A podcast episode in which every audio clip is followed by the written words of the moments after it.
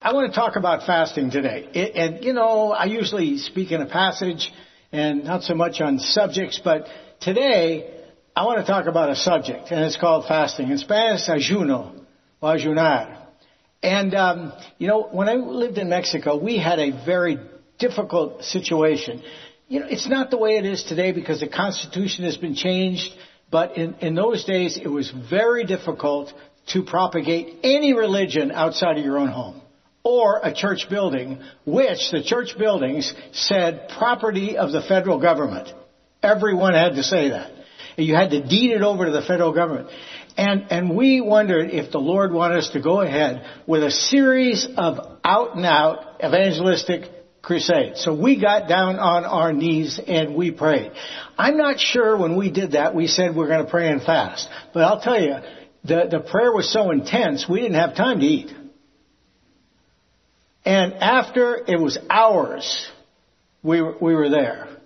And we came up with the answer, and we went ahead with it, and many people were saved. Now, fasting might sound strange or even hyper-spiritual, and we don't talk about it very much. In fact, this morning, I've got a set of 7-volume theology, and I went into the index and pulled it out, looked under F for fasting. It wasn't there. Now, I just told my wife, I'm going to go home and take a look. See, maybe it's a subset under prayer, but it wasn't there. We don't talk about it very much.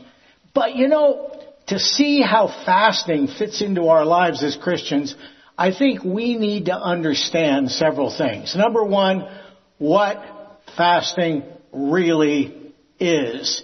It's the practice of abstaining for food for spiritual purposes. It's not to lose weight. Now, we're going to talk about that purpose in a few minutes. Second, in Jesus' time, it was unusual for any religious person not to fast. The disciples of John the Baptist fasted. So did the Pharisees. And you remember who the Pharisees were. I'm sure you do. They opposed Jesus. And they wanted actually to kill him. There's also fasting in Buddhism, Islam, Judaism, Taoism, Jainism. I wouldn't know what Jainism was if I hadn't written a paper on it when I was in seminary. And Hinduism. Third, there is no specific command in the New Testament for Jesus' disciples to fast. But it certainly was practiced under certain circumstances. Listen to Luke 5. Luke 5. The disciples of John often fasted and offered prayers. The disciples of the Pharisees also do likewise. And yours, meaning your disciples, yours eat and drink. And Jesus said to them, can you make the attendants of a bridegroom fast while the bridegroom is still with him? But the days will come, and when the bridegroom is taken away from them, then they will fast in those days. Number 4.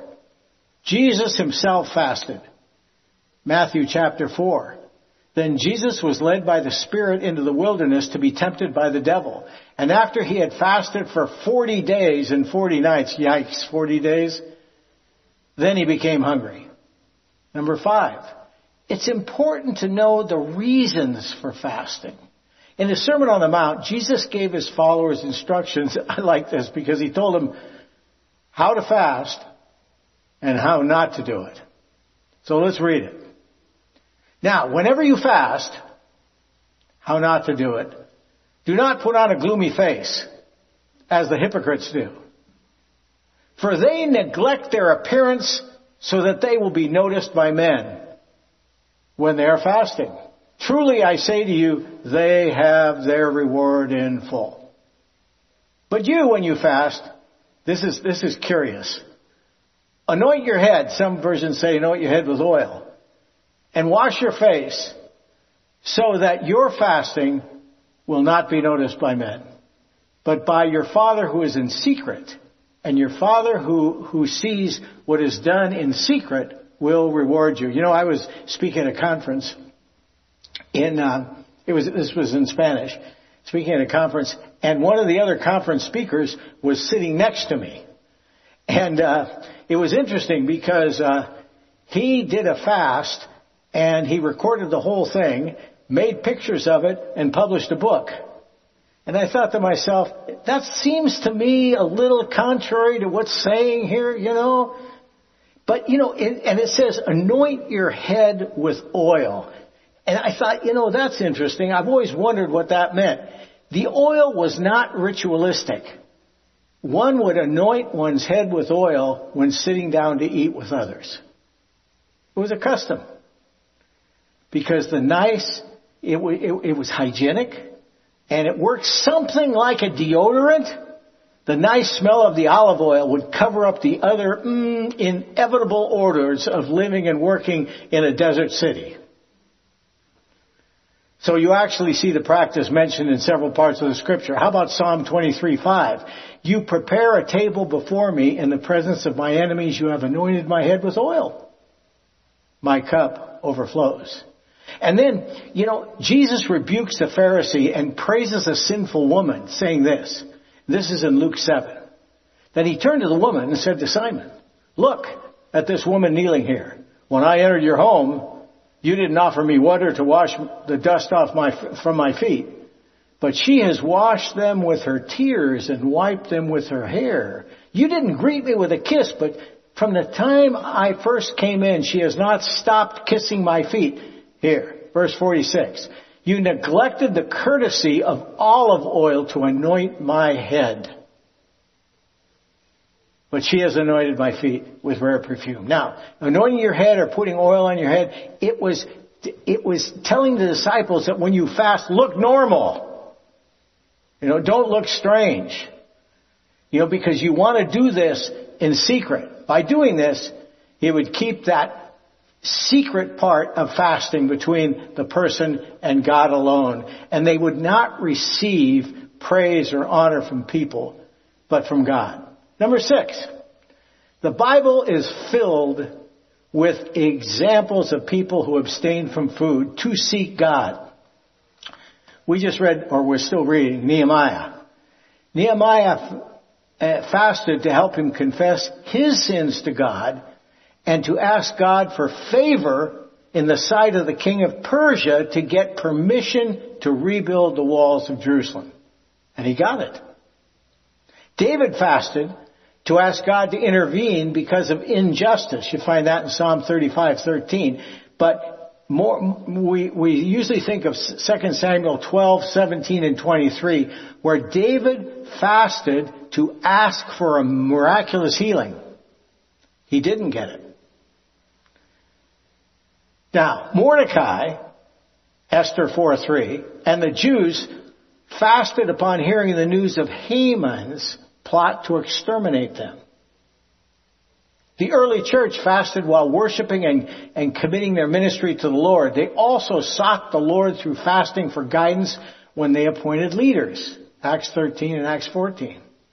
Now, I'm going to read this part about Nineveh because we just finished with Jonah. And this is, we got to go back over. This is so interesting.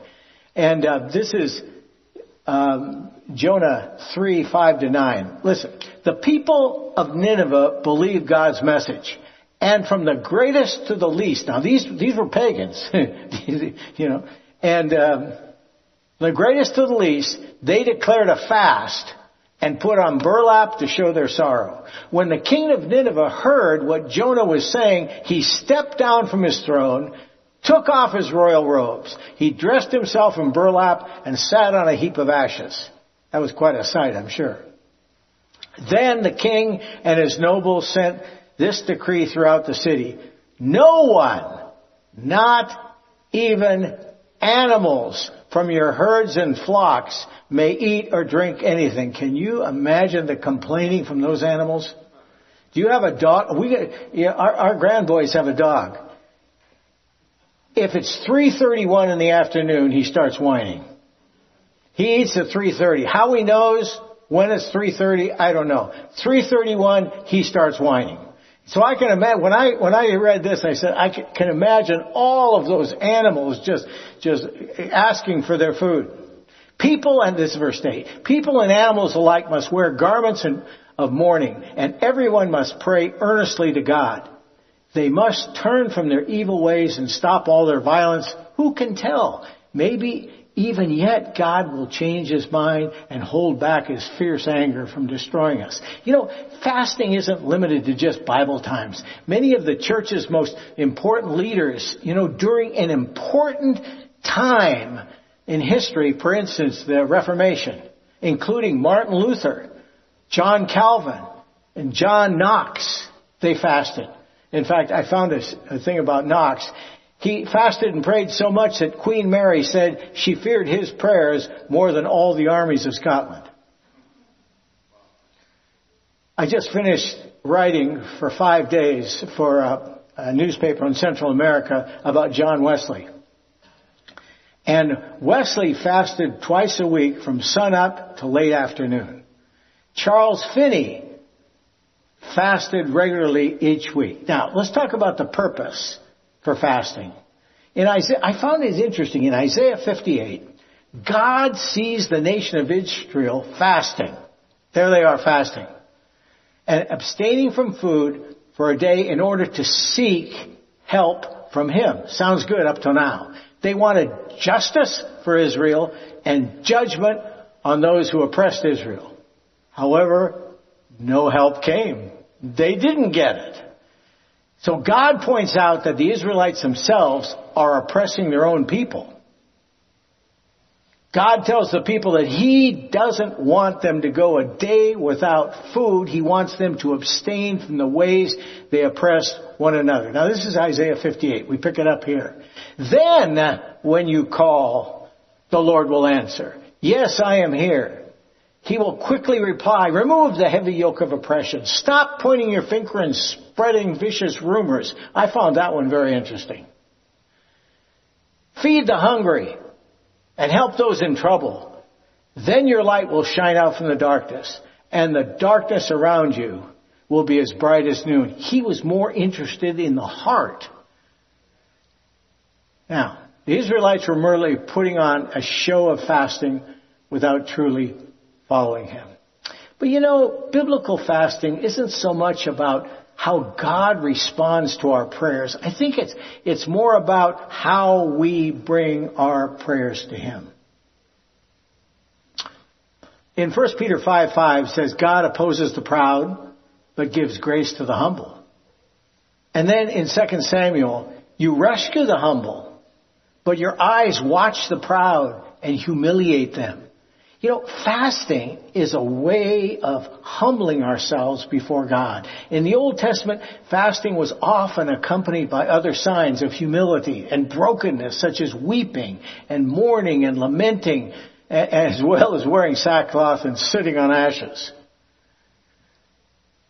Now, if your heart is right, he's saying, fasting is a biblical way of truly humbling yourself in the sight of God. King David said this in Psalm 35, I humble my soul with fasting. And there's one in Ezra 8:21. And there, by the Ahava Canal, I gave orders for all of us to fast and humble ourselves before our God. We prayed that he would give us a safe journey and protect us, our children, and our goods as we traveled. It was a long trip, and it was wrought with bandits on the way. Fasting shows our dependence upon the bread of life. I am the bread of life. Whoever comes to me will never thirst, be hungry again. Whoever believes in me will never be thirsty. Fasting enables the Holy Spirit really to reveal our true spiritual condition, which will result in brokenness, repentance, and eventually a transformed life. Our confidence and faith in God will be strengthened, and we will be mentally, spiritually, and physically refreshed. So, true fasting is a means of fostering better or humbler and more concentrated approach to prayer. It gives us a chance to take our eyes off the things of the world, and we can more successfully turn our attention to Jesus. Fasting changes us. It doesn't change God. Fasting is not a way to appear more spiritual than others. Fasting is to be done in the spirit of humility. but at the same time with a joyful attitude. Andy's going to come up here in a couple minutes and answer all of our questions. Aren't you? Okay. Yeah, I'm sure of that. Now, though the connection between prayer and fasting is not specifically explained in Scripture, there is a common thread connecting the two in all the instances of prayer and fasting recorded in the Bible. In the Old Testament, it appears that fasting with prayer was done with a sense of dependence or urgency or helplessness in the face of anticipated calamity. For instance, a dangerous journey or the enemies are approaching. In the first chapter of Nehemiah, Nehemiah describes praying and fasting because of his deep distress over the news that Jerusalem had been desolated. His many days of prayer were characterized by these things: tears, fasting, confession on behalf of the people, and pleas to God for mercy. How about Daniel? Listen to Daniel. Then I turned my face to the Lord, seeking him by prayer and pleas for mercy with fasting and sackcloth and ashes. And like Nehemiah, Daniel fasted and prayed that God would have mercy upon the people. Now, there are instances of prayer and fasting in the New Testament that are not connected with repentance or confession. Andy's going to talk in a couple of minutes about Anna, but it says here, she never left the temple, but stayed there day and night, worshiping God and fasting and prayer. The idea was to get closer to God. Also in the New Testament, the Church of Antioch. One day, as these men were worshiping the Lord and fasting, the Holy Spirit said, "Appoint Barnabas and Saul for the special work to which I have called them." And something that I had forgotten in verse 3. So after more fasting and prayer, I'd forgotten that they did that. The men laid their hands on them and sent them on their way. So, prayer and fasting are also components of worshiping the Lord and seeking His favor. Nowhere is there any indication that the Lord is more likely to answer our prayers if they're accompanied by fasting. Rather, fasting along with prayer indicates our sincerity and the critical natures of the situations we're facing. I wanted to put a theology of fasting together. I couldn't do it. But the theology of fasting to me is priorities in which we're given the opportunity to express ourselves in an undivided and intensive devotion to the Lord. This will be expressed by abstaining for a short while from such normal and good things as food and drink to enjoy a time of uninterrupted communion with the Father. The purpose of fasting is not to get God to respond like a genie in a bottle to grant our every wish. Fasting is seeking after God's heart, to see what God's heart says. This is what sets biblical fasting apart from all other religions and cultures around the world. So I asked myself, do I have any critical situations in my life? I said, yeah, I do have one. Wait a second. There are really two. No, maybe, yeah, there's three. There's five, actually. And then I started beginning to think about our nation, and it rose to 10 immediately. Andy, come up here and answer our questions.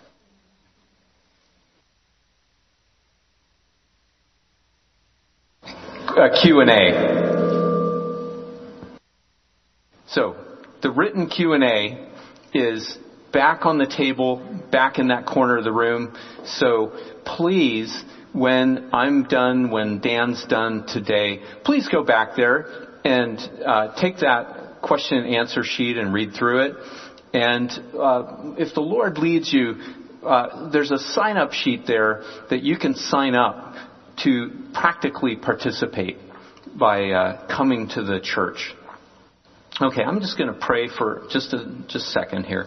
Heavenly Father, I pray that you'll speak to us this morning. Use the words I will speak to meet our need for your word, because we cannot live by bread alone, but by every word that comes from the mouth of God. Amen.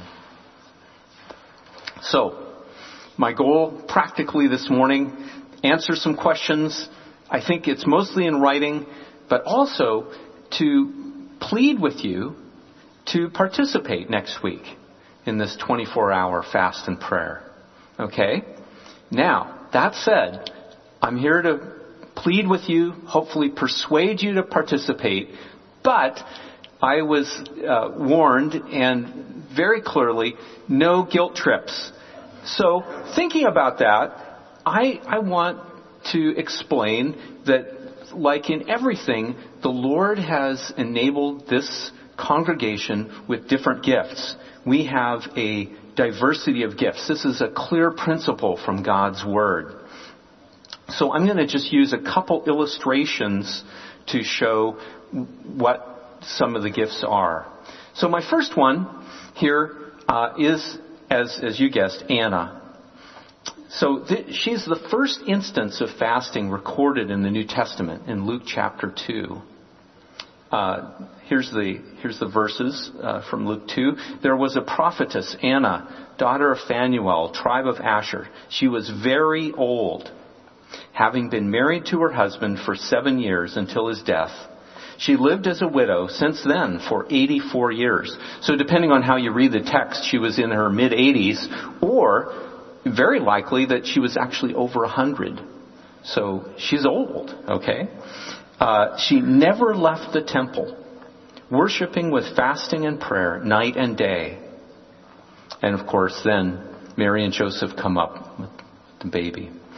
At that moment, she came up to them, and there was Simeon there too, and began to give thanks to God and to speak about the child to all who were waiting for the redemption of Jerusalem.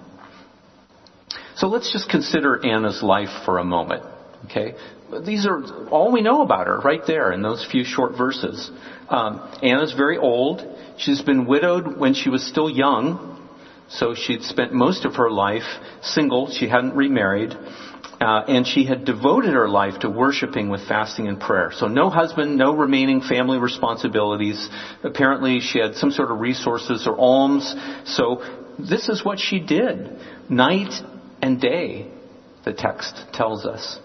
Here is someone who's devoted to worshiping with fasting and prayer. So here's my other example. One of the busiest women I know, my daughter, Sophia. Here she is. She's married. She's got a busy husband. She's got a 22-month-old toddler. And she's 4 months pregnant with number 2, okay? And she also works part-time. So there she is at the computer trying to get some work done while taking care of little Addie. So I know that there's others just like her in this congregation. And you people are super busy. I understand that. This may not be what you're able to do. And you know something? That's okay. That's okay.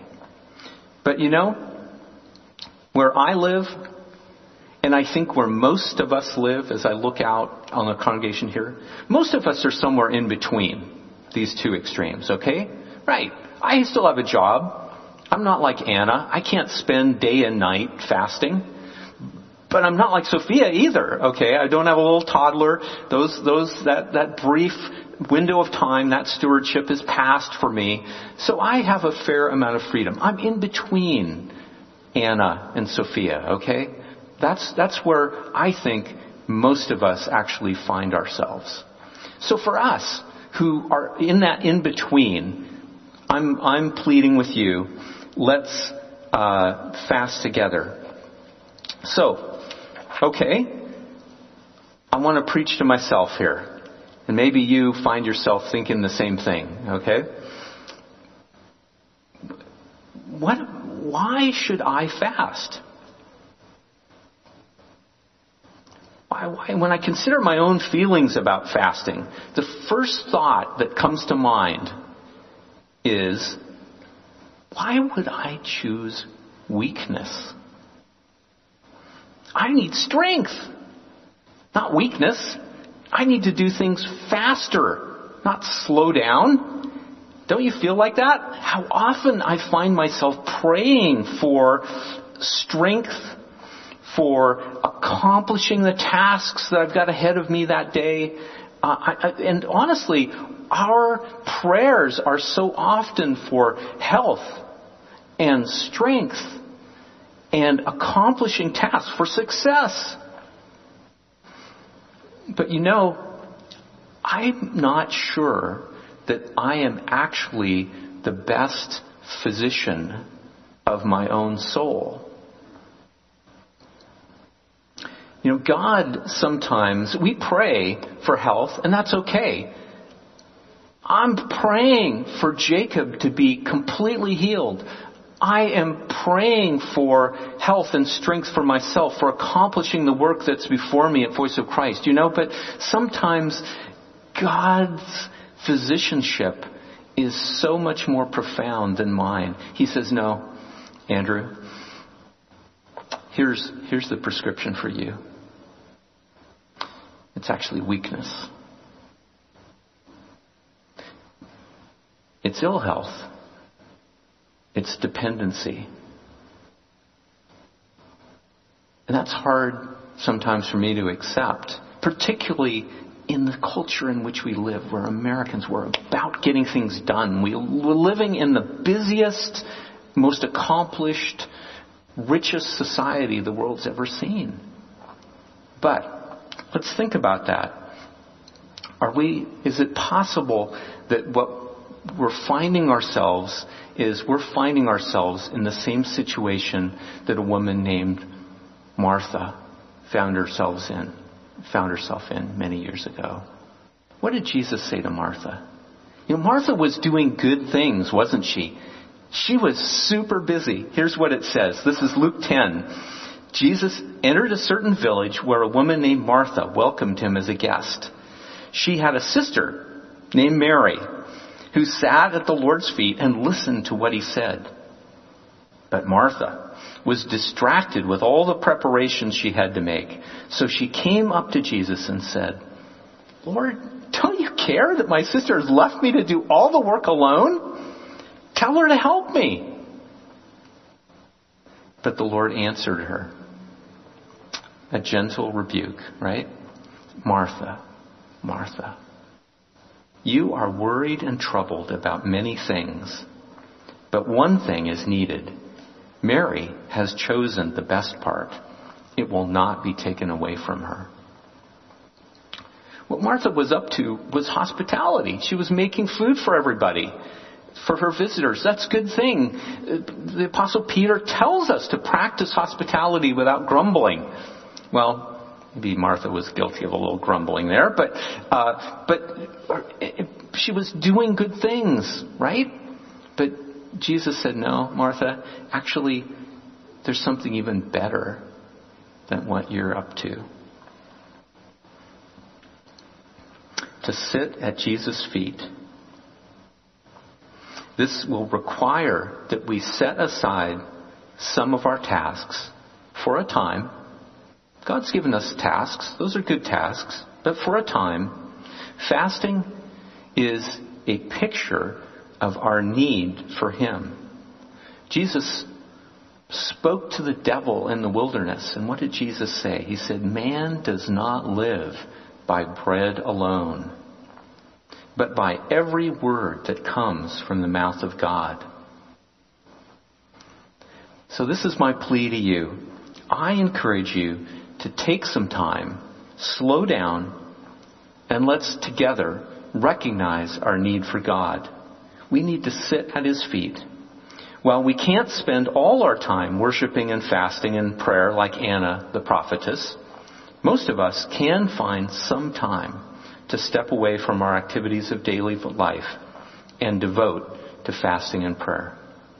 So that's what I'd ask you to consider doing, to join me, join other leaders here at Westside Bible Fellowship. We'll be here at the church for a 24-hour fasting and prayer time together. And you can sign up to participate, or you can just show up. We're not going to hold you to it. If the alarm doesn't go off, that's okay. Lord knows. But we'd love to have you do this together. Let's pray for the congregation here. Let's pray for the things that only the Lord can do.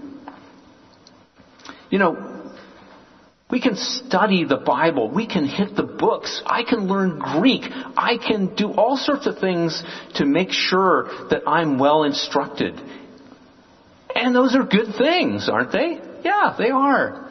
But you know something? Only God is able to intervene and unblind people's eyes and bring conviction of sin into people's hearts. Let's pray for what only God can do. So thank you. I think I'm going to just give thanks, and then Dan will be back up for another song. Heavenly Father, we are dependent on you, and we want to recognize that both privately and together as a congregation, and call out to you to act and bless your people, your work, that there'd be a spreading of a blessing from this congregation, both in our Jerusalem and Judea, our Hillsboro right here, our neighborhood, but on to the ends of the earth, through Jesus' name and his power. Amen.